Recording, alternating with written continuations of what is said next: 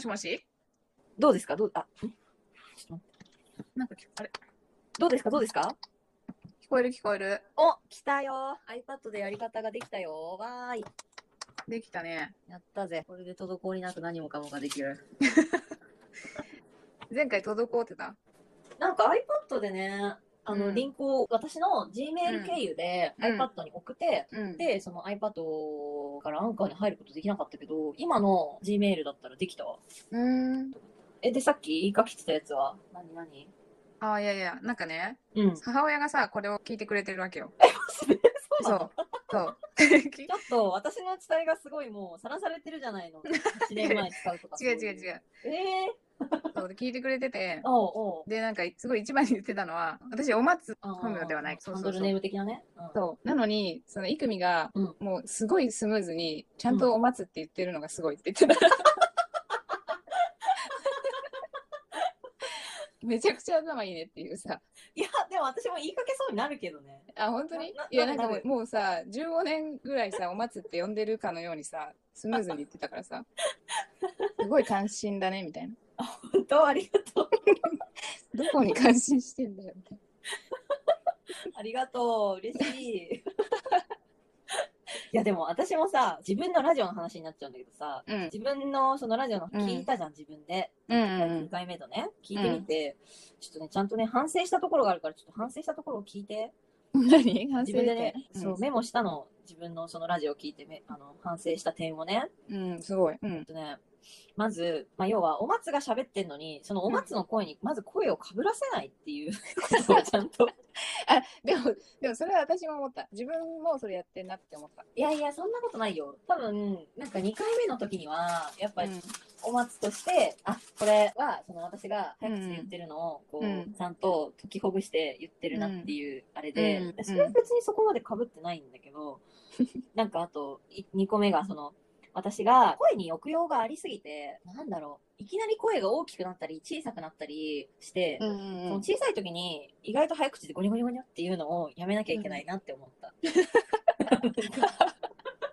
いやでも声なんてだって抑揚命でしょ。抑揚あった方が絶対良くない？なんか、そうね。私逆に抑揚なさすぎて感情が読み取れないってよく言われるからね、職場で。し感情が読み取れない。かもマスクしちゃってるじゃん。あ、だからね。余計表情も見えないから。そうね。もうね。まあね、まあ、職場でだからいかに笑ってないかで。いや、わかる。それはね、すごい思った。なんか、大学の友達にさ、送ったの。で、うんうんそしたら、あ、これは普通に普段のイクミを聞いてる感じだねって言われて、そうだよねあので、なんか、いや、でも私会社の人たちからこれ聞いてるって言われたら、たまげるぜっていう。会社の、会社の人たちは多分、こんなにうるせえ私を聞いたことがないから、たまげると思うよ。本当に。あ、そうなんだ。うん。毎日死んだ魚の目にして働いてるから。えでも、イクミでそうだったらもうさ、みんなそうってことになるよね。だからあとなんだ？あ、あと、ねとか、でとか、あんまり言わないようにしなきゃいけないなと思って、いや、でもなんかさ、そのさ、いや、そうそうそうそう結構さ年齢を感じるなっていうさ、言い回しが、もう自分が一番やってんなっていうさ。いや、そうなんだよね。うん私、そのとかも多いから、その、あのねとか、なんか本当うんにでとかは、それをすごいこう枕言葉でめっちゃ使ってんなっていう恥ずかしさね。ああ、言ってるね、結構みたいな。もう編集でさ、うちらはもう普通に消せるからいいけど、うん。でもやっぱりこう、ここら辺は話の大概の流れだから、削除できないなっていうところにもさ、結構うんたくさん出てくるじゃん。でね、とかさ。うんだ。からもう、あそれ、うっとうしいなって思いながら聞いてたっていう。めっちゃわかるわ、それ。自分の声をさ、こういう風に聞かないじゃん。うんうんうんうん。ね。だから、あ、こういう声してたんだみたいになるよね。あ、そうそうそう。それもよくさ、ポッドキャストでね、みんないろんな人が喋ってるけど、うんうん私意外と自分の声がまだそこまで低くないことがすごい嬉しかったね。あ、恥ずかしいけど。そうかもね。うん。なんかもうちょっと普段喋ってる時、その死んだ魚の目をしてるから、もう声も死んでるわけじゃん。なんかうん。なんかもう話しかけられた時にさ、うんいくみさんこれって？みたいな、え、なんですか？みたいな。うん本当にこう、低い声で喋ってるような気がしてたから、うん意外とまだ女子の声をしてて、本当に安心した。よかったなと思って。ゴリラじゃなくて乙女いや、本当に。そうね。まあ、イクミの声は結構聞き取りやすかったけどね。あ、本当に、うんまあ、お互い思うのかね、そうやって、うんそうかもしれないね。うん、そうだといいな。あれですか？あの、嬉しいニュースを発あ、表してそうおきま。ちょっとやりましょう、それ。うんちょっとぜひ、ぜひ。す。ねじゃあちょ。っとあの、お松、お松に読んでもらおうか、そしたら。そうですね。うん。とまだ2回、これ、これが3回目っていう状これ3況で回。目。そあと、お便りが。お便り来ました。本当に嬉しいね。本当に嬉しい本。当に嬉しい聞いてくれてる人がいるだけで嬉しいのに。ねえ、お便りが。来ました。読読みます。よ、じゃあ。はい、お願いします。ラジオネーム、みやちゃんさん。うん。お松さん、いくみさん、こんにちは。こんにちは。いつもと配信楽しく聞かせていただいてます。みやちゃんと申します。こんばんは。第1回、第2回と配信とっても面白かったです。やった同じアラサーですが、コロナ禍になってからはアニメと YouTube くらいしか楽しみがなかったので、うんうんうん。新たに面白そうなコンテンツを提供してもらってとてもワクワクしています。わーい。最近周りでもラジオを聞いている人が多くなっている印象だったので、これを機に私もラジオをまた聞いてみたいと思います。お願いします。お松さんの冷静かつ落ち着いた進行に絶大な安心感と、自分、いくみさんの破天荒爆笑べしゃりでめちゃくちゃいいコンビですねって言ってくれてるよ。やったー。いつかお二人の恋愛観や経験談も聞いてみたいです。うふー。次回の配信も楽しみにしております。イエーイ。ということです。嬉しい。嬉しいね。いや、お便り読むのめっちゃ緊張するな。そうなの？そうなの？いや、だってよくさ、聞い聞いてる光景だけどさ、自分が読むってね、嬉しいでけどね。そうそうそう。ありがとうございます、まあ本当に。そうね、緊張しちゃうけど、本当嬉しいね。なんかもう、ありがたいよ。恋愛観とかだって、とか私破天荒か、そうか、なるほど。う んいやそれすごいよ。だからそれバレてるのがすごいからね。そうだね、さすがだよね。いつかお二人の恋愛観や経験談も聞いてみたい。いやー、嬉しいね。何歳なんだろう、みなちゃん。でも、アラサーって書いてるから。あ、そうだったね、そうだね。そうそうそうそうそうアニメとね、YouTube ぐらいしか楽しみがなかったって、もう私たちもそうだからね、完全にね。そうだね。イクミンさんアニメも結構見るんだっけ？そう、アニメを見るのよ。鬼滅のアニメの2期が決まったの。うんうんうんだからもうそれもね、ちょっと嬉しいエピソードなんですけど、でも本当にこのね、みやちゃんが言ってくれたみたいに、YouTube とアニメ付けで、あとはもう会社に死んだ魚の目して言ってるだけでしょ、だかしいね。お便りっていうものがさ、うん。うん。どうやったら来るんだろうって、本当頑張りたくなっちゃうよね。そうだね。そしたらそろそろちょっと、どうする？る、タイタイトルコールまたちょっとやってみる？そうだね。タイトルコールやろうか。嬉しいお便りもあったし、ちょっうんと気合い入れてやっていけるかなと思いますので。はい。じじゃあ行きましょう。はい。ゴリラ乙女の？ひらかしラジオあはい。ということで。イエーイ。いやでもね、あの、うん1回目と2回目、すごいだいぶ編集力上がってるじゃん。いやでも そあの不れ自然、不自然極まりないよね。でもね。で なんかね、この前もね、ちょっと2人で編集が面白すぎてやばいねっていう話をしてたんだよね。そう。パソコンで一応やってるんですけど、うんうんうんうん。最初初回はだからあれだよね、スマホでやってて、そうそうそう。私がもうな、な、生目かすようにもう、うんお松のスマホ見ながら、あ、これいらないねとか言って、なんかうんすごいくっついて、スマホでやってたけどね。全然パソコンですごいスムーズだよね、これ編集。ねすごいよね面白いね。面白いよね。面白くても本当に朝も起きれませんって感じだよ。ただの。なんかあれだよね、こう、面白いさ、うん。おもちゃを見つけちゃったそうみたいになってるよね。いや、本当そうだね。本当にそうで、どんどんちょっと回数を重ねていきたくなってしまうよね、これはね。そう、本当に。なんかもう本業でさ、うん。もうちょっとエネルギーを消費しないようにしようみたいなさ。そうそう。してんのに。すごいそれも 負の影響だけどさ。そうだね。なんか、ほ本業にここまで力入れてられない、なぜなら編集があるから、みたいな。そう。で、キックボクシングもさ、最近もうドハマりして、あ週、うんうん週3どころじゃなくなってるわけよ、最近もう。え、少ない？そう。で、なんか職場の人にさ、うんうん。なんか最近声小さくしてないって言われたからね、省エネモードなんだ、仕事場。省エネがバレたっていう。すごい、そんなに体力を使わないようなさ、緩急をさ、バレるほど使ってるとは思ってなかったわ、お松が。そういや、自分でも意識なかったんだけど、うんうんうんうん。なんかね、露骨にバレてたよね。バレてた？んだっけね。あれだね、毎回喋るテーマっていうのがあって、うんうんあの喋りたいなっていうのが。1回目に話をしたけど、その好きな本とか、うん。その本について喋るとかをしたいと思っうんうんて、で2回目はああいう自己紹介がてらやらかした話したけど、うん。うん今回はねあ恋愛観経験談に逆にちょっとつながると思うんだけどお悩みが来てたんだよねそれぞれにね。2人ともね。ああ、たまたまね、普通にね。職場で、そう。職場の人と会話してて、あそうそうその話こういうことがあるんだおよ。なんかでもね、あの、金曜日、だから昨日なんだけど、うん。に、まあ、たまたま職場の人が、まあ、夜遅くなってきて、うん。まあ、愚痴みたいなのをさ、うん。まあ、ボソボソと言ってたのは、うん。まあ、その日の夕方ぐらいかな、に、なんか多分家族なんだろうなっていう人から、まあ、40代後半のうん。男の上司なんだけど、うん。が多分家族と電話してたわけよ。うんうん。でもうそれをもう俺どう俺がじゃあどうすればいいわけ？みたいになってたわけよ。あ、会話で。そうそうそう。でなんか揉めてんのかなと思いながら聞いててうん。でその日の8時過ぎぐらいにうん。そのボソッとさ「うんいや今日実は俺のうん嫁がね、うんうん。なんかもう息子にうん。言われたと。ええー、何歳ぐらい息子？え？いやまあだから絶賛反抗期中のあ、中学生とかぐらいかな。小学で生。大丈夫かな？ラジオ。いや、どうだろう？わからん。え、でも、うん、わからん。ちょっとダメかもしれないね。これあの放送テレビではダメだもんね。あ、そうだっけ？そうだね。そうだね。ピピーってやっとく、ね。そうだね。ピーってやったらわけわかんないけどね。でも、し、しだけでいいんじゃない？しだけで。ああ、うんまあそういうこと言うじゃん中学生ぐらいの男言うね、言うね。う。うんん、でまあでそれを言われてその嫁はさ、うんもうすごいショックだったとああ、そうか。奥さんが言われたのね。そうそう奥さんが言われのてそうそうそうもうなんかそのもうじゃあしだったらもう、うんって言ってうん。それでベランダから飛び降りようとしたとえ？奥さん息が子息子の前でねうん。でそしたらもうさすがにそんな本当に思ってないからさうんうんうん。ちょっとやめてみたいな感じで止めに入ったらしいんだけど息子がね。がね。うん。そうそうそう。ででも私はもう嫌ですとこの家庭にいるのが。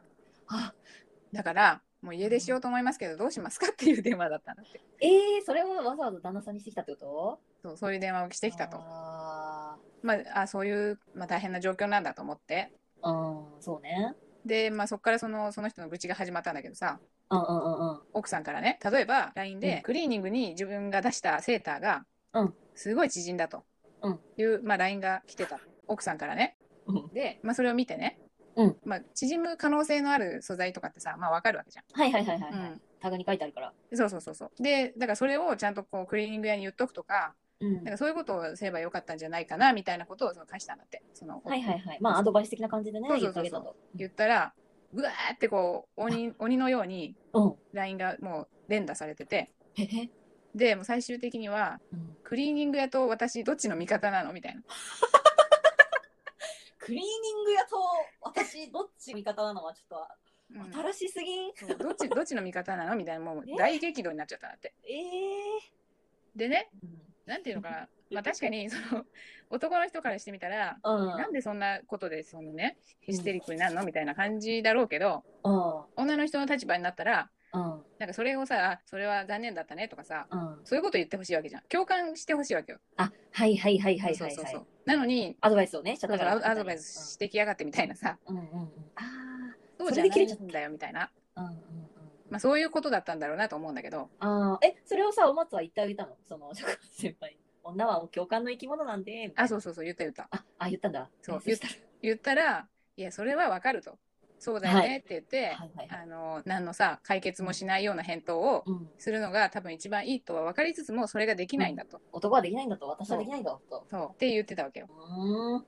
どっちかというと私はさ、うん男性のタイプだと思ってんだけど自分のことそう、そうよね。クール、うんクールジャパンだからね。お松 なんか常にどう解決したらいいかみたいなアドバイスをしがちな方なんだけどうん。だから両方の気持ちも分かるけどさうん。女の気持ちもわかるし、男がね、うんそうやって解決する方法を言うのもわかるうよな。んねそうだよねうんいくみもそうだと思うけどうん。本当はね、そうね。ちょっと男というか。まあもちろん共感してほしいって話もするけどね。うんうんうんだから多分私はもうベランダからね飛び降りようと思うけどうん。あなたどうする？って聞いてきたのもうん。多分じゃあどうするかの答えじゃなくてうん。やめてとか。そう共感もうそれはもうしんどいねとかさうん。そんなこと言われて嫌だったんだねっていううん共感をしてほしかったんだろうなと思ってさ、うん、息子さんにひどいこと言われたし、そうそうそうそうそうこんなこと言われたの？本当に悲しいみたいな。そうそうそれに共感してほしかったんだろうけどなんかうん電話の受け答え的に共感はできてなかったわけよね、ああ、そうかそうかそうか。そういう答えを求めてたんじゃないのよ。私はわざわざ電話してまで、みたいな。そうそうそうそうなるよな、多分。そ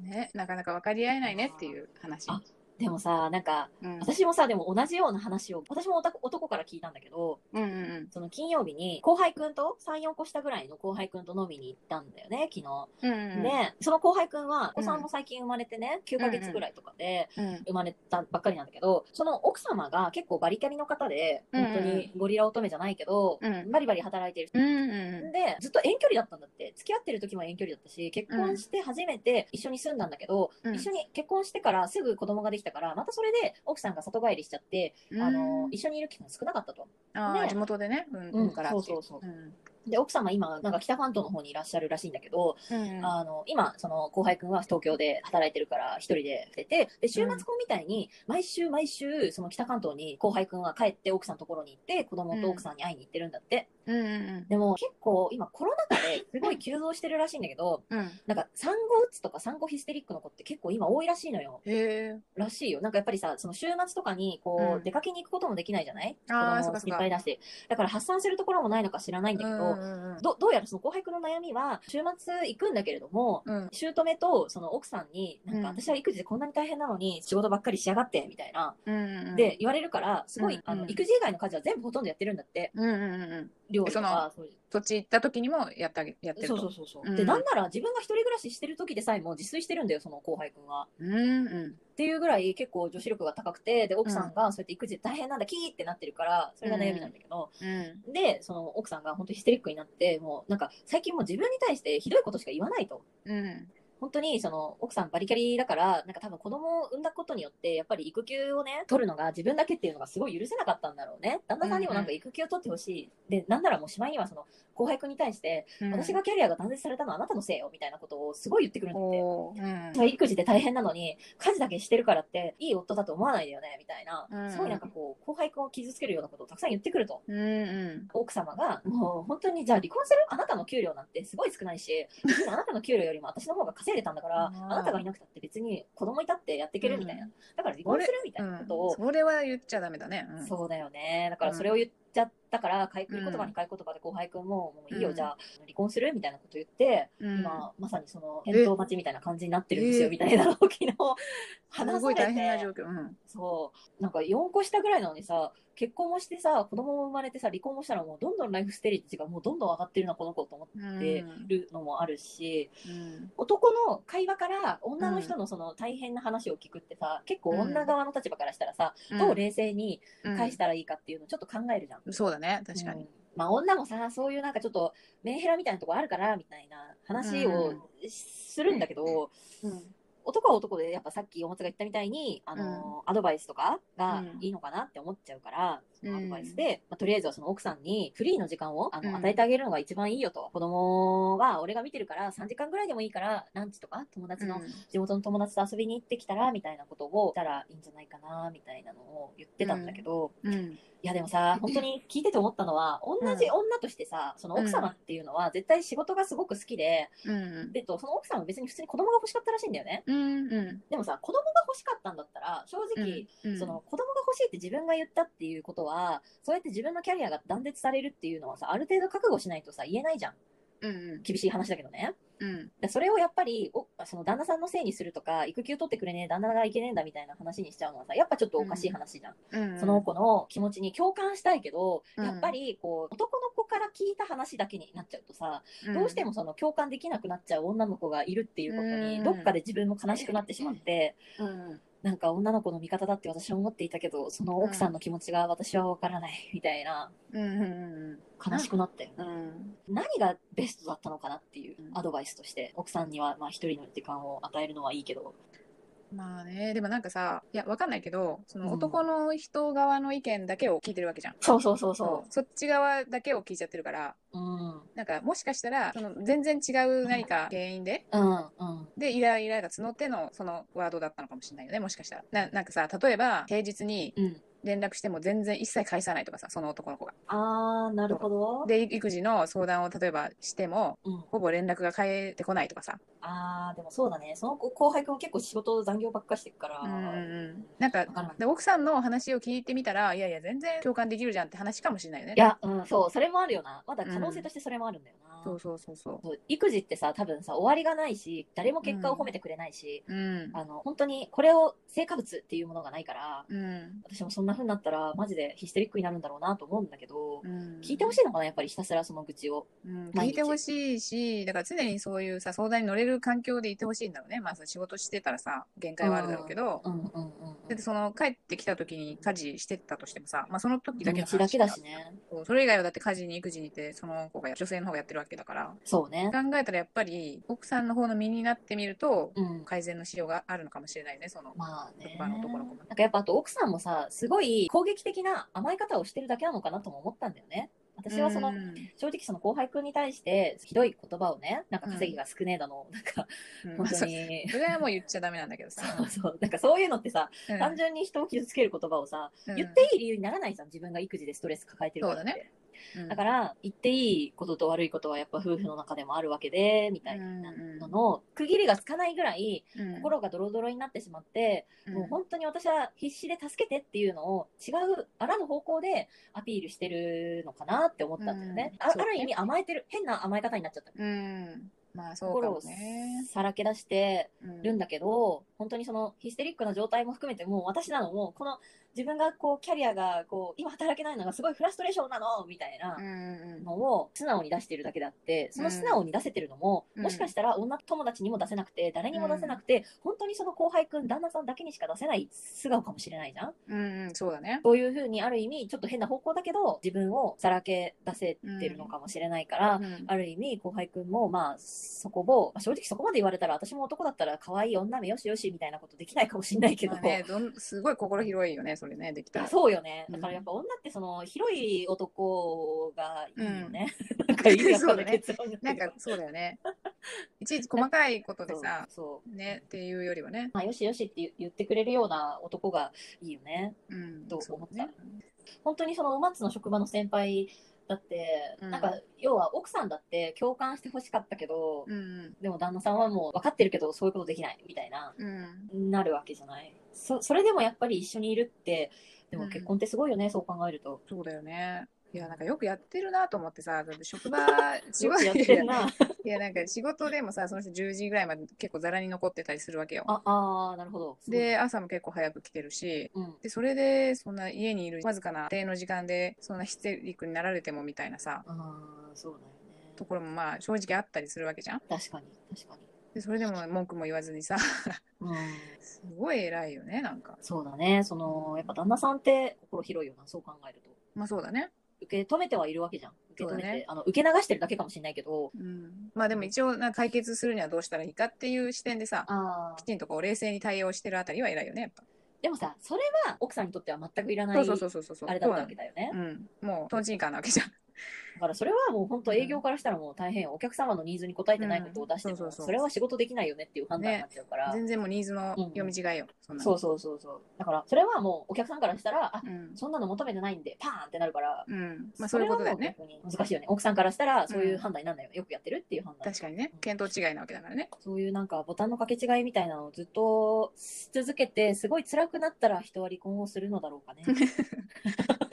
ねどうなんだろうね。まあ子供いるとまたね、それも違うんだろうけどね、いろいろ。いや、思った。だからね、その、うんちょっと最後、不動産業みたいなこと言うけどさ、うん。やっぱ結婚する前に、デューデリゼンスって言って、うん不動産業だと物件を買う前にさ、物件調査をするじゃない。うんうん。そういう、ちゃんとお互いを知る期間は、やっぱ絶対大事だ。うん、そうだね。重説をして、うん。結婚する前に事項説明をする。そう、私は結婚した後でも、キャリアを断絶させたくないから、うん。男にもがっつりちゃんと育休を取ってほしいって思っている女であるとかね。うんうんうん。そういう何が歌詞になるか知らないけど、自分が、うんあの、事前にやっぱり結婚するにあたり、必要な条件っていうのは、うん。なんか条件っていうと聞こ聞こえ悪いかもしれないけど、すり合わせっていうのは絶対必要だなと思って。うん、そうだよね。でも、ななんかさ、それをいつのタイミングでするかってすごい難しくない？いやー、まあね、なんか、なんかね、結婚、じゃあ結婚しましょうってなってからするっていうのもさ、うん。なんていうの、もうもう結婚しましょうってなっちゃってるわけじゃん。そのそのタイミングでは。確かに。でただ結婚しましょうってならないなってないのにその話をするってさ結構なんかお互いのプレッシャーにもなっちゃうしさいやー、そうよな。なんかすごい極めて事務的な行為に思えるしさ。うーん、なんだろうね、すごいす、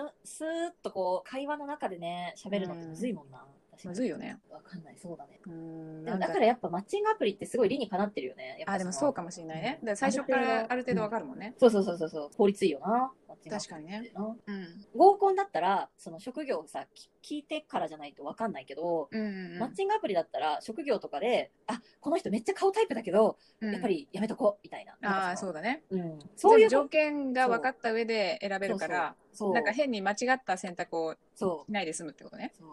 だって女の子なんてさ、自分で魔法かけたら自分で魔法解かないとさ、もう一生その人好きになっちゃうじゃん。そうだねだから、それがさ、なんか本当に金食い虫のさ、借金紐野郎とかだったら最悪じゃん。うん。そうそういうのがさ避けられる一つじゃない、やっぱり練習だったりとかさうんっ。ていうのがあるからなんかやっぱマッチングアプリってすごい効率的だしいいことなのかなってうん思っ。